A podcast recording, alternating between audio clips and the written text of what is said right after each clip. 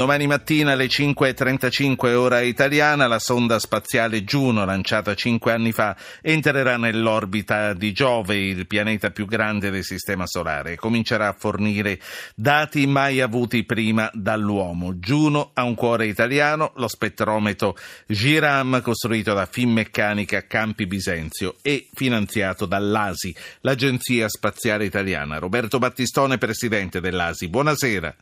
Buonasera a tutti. Intanto lei come si organizza per seguire la cosa? Dov'è? In Italia? E... Sono in Italia e quindi seguirò sul computer tutte le informazioni che ci vengono via via fornite dai canali della NASA. Come funziona? Eh, noi come possiamo vedere quello che questa sonda comincerà a darci e quali aspettative abbiamo che tutto vada come programmato? Innanzitutto, dopo questi cinque anni di viaggio nella profondità del cosmo, finalmente siamo arrivati nelle vicinanze di questo gigantesco pianeta che è Giove. Giove è un pianeta mezzo mostro, è il più grande dei pianeti, poteva diventare una stella ma poi ci ha ripensato, quindi è un pianeta enorme con una forte, grandissima massa, eh, 300 passa volte quella della Terra e quindi la prima eh, azione da fare è entrare nell'orbita chiusa intorno al pianeta perché la sonda sta arrivando adesso a una velocità che se non viene corretta al momento opportuno non le permetterà di inserirsi nell'orbita attorno a Giove. Una volta fatta questa manovra, appunto domani mattina, inizieranno una serie di orbite chiuse molto asimmetriche, molto ellittiche, in cui una parte sfiorerà la superficie gassosa, quindi l'atmosfera del pianeta, di Giove e il resto si, conclu- si chiude molto distante dal pianeta stesso. Questo lo ripeterà decine e decine di volte, ogni volta spostandosi di pochi gradi e in questo modo potrà mappare una grande parte della superficie di Giove spostandosi piano piano in queste orbite molto molto asimmetriche. Sì. Eh, lei diceva se eh, riuscirà a entrare come deve perché adesso insomma c'è ancora da fare, ma eh, la sonda può essere manovrata da qui o comunque eh, deve fare da sola? Eh beh, insomma, la manovra di sonde così lontane è una manovra per così dire perché il, il, la decisione deve essere presa ore prima perché la distanza di Giove da noi non è eh, secondi luce, sono minuti a mezz'ore eh, da distanza. Quindi se io do un comando a questa sonda adesso, la sonda arriva quando... Do, arriva, dopo, un'oretta fra una cosa e l'altra, quindi è molto distante da noi e quindi la sonda deve essere preprogrammata in modo tale al momento opportuno, eh, calcolando eh, anche con tecniche di, di, di, di rivelazione locale, delle, delle, della, della, delle, stelle e del pianeta stesso quando eh, attivare la uh, spinta che la farà cambiare direzione per entrare nell'orbita intorno a Giove. Questo è stato programmato a tempo addietro e non possiamo che eh, assumere che venga fatto correttamente. Non è possibile in tempo reale correggere il tiro, solamente dobbiamo basarci sulla precisa e accurata preparazione, il calcolo dell'algoritmo che il computer di bordo metterà, metterà sì. in funzione. Eh, Presidente Battiston, eh, sfiorerà la superficie gassosa, ha detto lei. Che cosa significa? Significa che questo pianeta, per quanto gigantesco, è formato da strati di gas e di gas che forse eh, copre una zona rocciosa interna molto molto molto profonda. In altri termini, se ci lasciassimo cadere sopra, sopra Giove, penetreremmo, a parte gli effetti di temperatura, di pressione veramente estreme, eh, penetreremo per molti chilometri, per centinaia di chilometri, prima di arrivare contro qualcosa di veramente duro.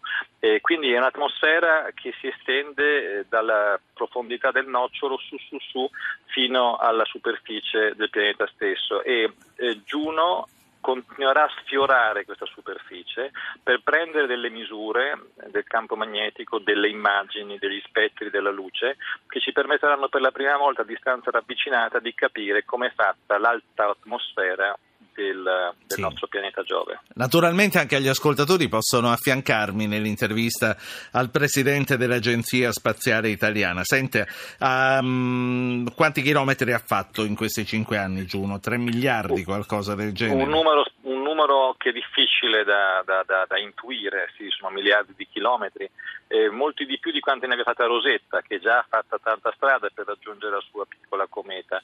Qui abbiamo puntato a, al pezzo grosso, al più grande pianeta del Sistema Solare. Quali obiettivi ha già raggiunto Giuno, se ne ha raggiunti? ma attualmente eh, sono principalmente gli obiettivi che sta per raggiungere che, ci, che riempiono di, di, di, interesse e di fascino questa missione. Mai è successo prima che si potesse arrivare a prendere delle misure così ravvicinate. Eh, tenete conto che il, uno dei motivi che ha spinto queste orbite così curiose è una sorta di ventaglio di orbite molto allungate che periodicamente come una sorta di fionda vanno e vengono nelle vicinanze della superficie, è che la, il campo magnetico intorno a Giove molto intenso e conseguentemente sono intrappolate tantissime particelle ionizzanti, elettroni, protoni, un po' come accade sulla, nella Terra con le fasce di Van Allen, ma con intensità milioni di volte maggiore. E quindi se uno sta troppo tempo vicino alla superficie del pianeta, letteralmente si cuoce a causa della radiazione che brucerebbe i circuiti del pian- del nostro, del nostro, della nostra navicella. Quindi l'idea di farla passare rapidamente rapidamente per pochi minuti e poi allontanarsi, poi tornare e poi allontanarsi, è un modo per assicurarsi che la navicella possa fotografare da vicino gran parte del pianeta, mettendoci parecchi, parecchie settimane naturalmente, senza venire distrutta da una intensità di radiazione assolutamente strabiliante.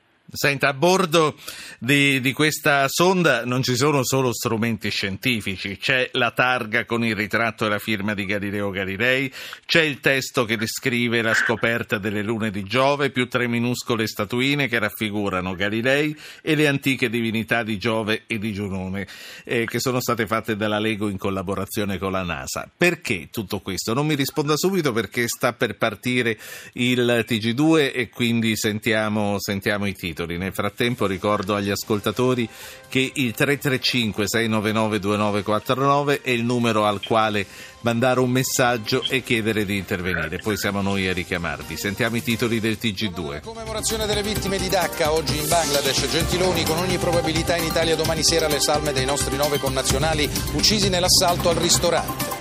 La polizia bengalese ferma tre sospetti. Per gli inquirenti gli ostaggi sarebbero stati uccisi nei primi 20 minuti dell'assalto. I kamikaze apparterrebbero a una classe sociale agiata. Renzi alla direzione del PD sul referendum non ho paura di metterci la faccia, chi vuole che io lasci chiede al congresso e lo vinca. Cooper lo basta doppio incarico. 430.000 i lavoratori irregolari vittime del caporalato in Italia. Il viaggio del TG2 parte dalla Puglia tra i braccianti che lavorano senza tutele e con orari disumani.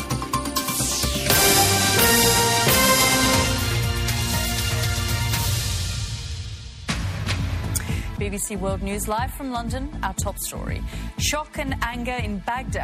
Shock e rabbia a Baghdad dopo il più sanguinoso attacco bomba registrato da quasi dieci anni, mentre sale a 165 il bilancio delle vittime dell'attacco di domenica da parte del cosiddetto Stato islamico. Il primo ministro iracheno chiede di andare presto a nuovi negoziati. Una settimana prima dell'attentato l'ISIS aveva perso il controllo della città di Fallujah. Avremo un servizio speciale da dalle zone devastate.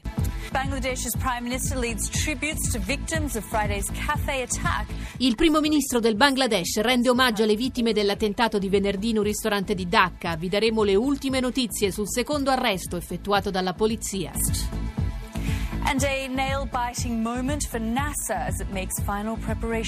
Momenti di suspense per la NASA impegnata negli ultimi preparativi per l'unica possibilità di mettere la sonda Juno nell'orbita di Giove. Anche la BBC dunque parla di Giuno. Prima di ridare la parola a Battiston faccio parlare Marco da Pinerolo. Buonasera Marco. Sì, buonasera. No, la mia domanda è una domanda molto banale, in realtà una curiosità. Cioè, quali sono i motivi che spingono diciamo, l'uomo ad andare a scoprire le caratteristiche dei, di altri pianeti? Nel senso quali sono sì. le, le, utilità che, che, ci potranno derivare da queste scoperte. Banale per banale, quella che gli stavo per fare io chiedendogli anche quanto costa tutto questo. Eh, Battistona, allora concludiamo con questo. Perché eh. lo facciamo? Quanto spendiamo per farlo e perché abbiamo caricato sulla sonda eh, queste informazioni sulla vita sulla Terra? Ma diciamo, cominciamo con la domanda di quanto costa. Probabilmente una missione della classe di Juno costa come un giorno di guerra nell'Iraq. E questo dà un po' la scala eh, del, di quanto costi, costa pochissimo, costa come pochi chilometri di, insomma, come 50 chilometri di un'autostrada. Stiamo parlando di cifre che rispetto alla conoscenza e alla risposta a domande importanti per l'umanità purtroppo è poco rispetto a quello che si impara. Si spendono molti più soldi per cose meno diciamo, utili dal punto di vista della crescita e del progresso. Eh, per quanto riguarda le motivazioni profonde, eh, beh, l'uomo è sempre stato, per fortuna sua, della, della, specie umana, curioso di capire ciò che lo circonda ed è grazie a questo tipo di curiosità che oggi viviamo in una società che ha molti vantaggi, molte comodità e molte diciamo, qualità della vita, almeno per parecchie persone, non per tutte, eh, diciamo di altissimo livello, grazie proprio alla curiosità, alla tecnologia e al progresso. E poi per rifarci alla, alla, alle figurine dell'ego e alla, e alla piastrina con, con Galileo, di cui siamo particolarmente fieri, Beh, perché queste missioni portano qualche cosa dell'anima dell'uomo, la portano lontano, la portano in modo che si possa lasciare una traccia, magari una traccia che nessuno vedrà mai, chi lo sa, ma qualche cosa che ricorda... Un eh, messaggio quanto... in una bottiglia, diciamo. Un messaggio in una bottiglia e molto spesso i messaggi in una bottiglia sono importanti proprio perché non sappiamo chi li leggerà.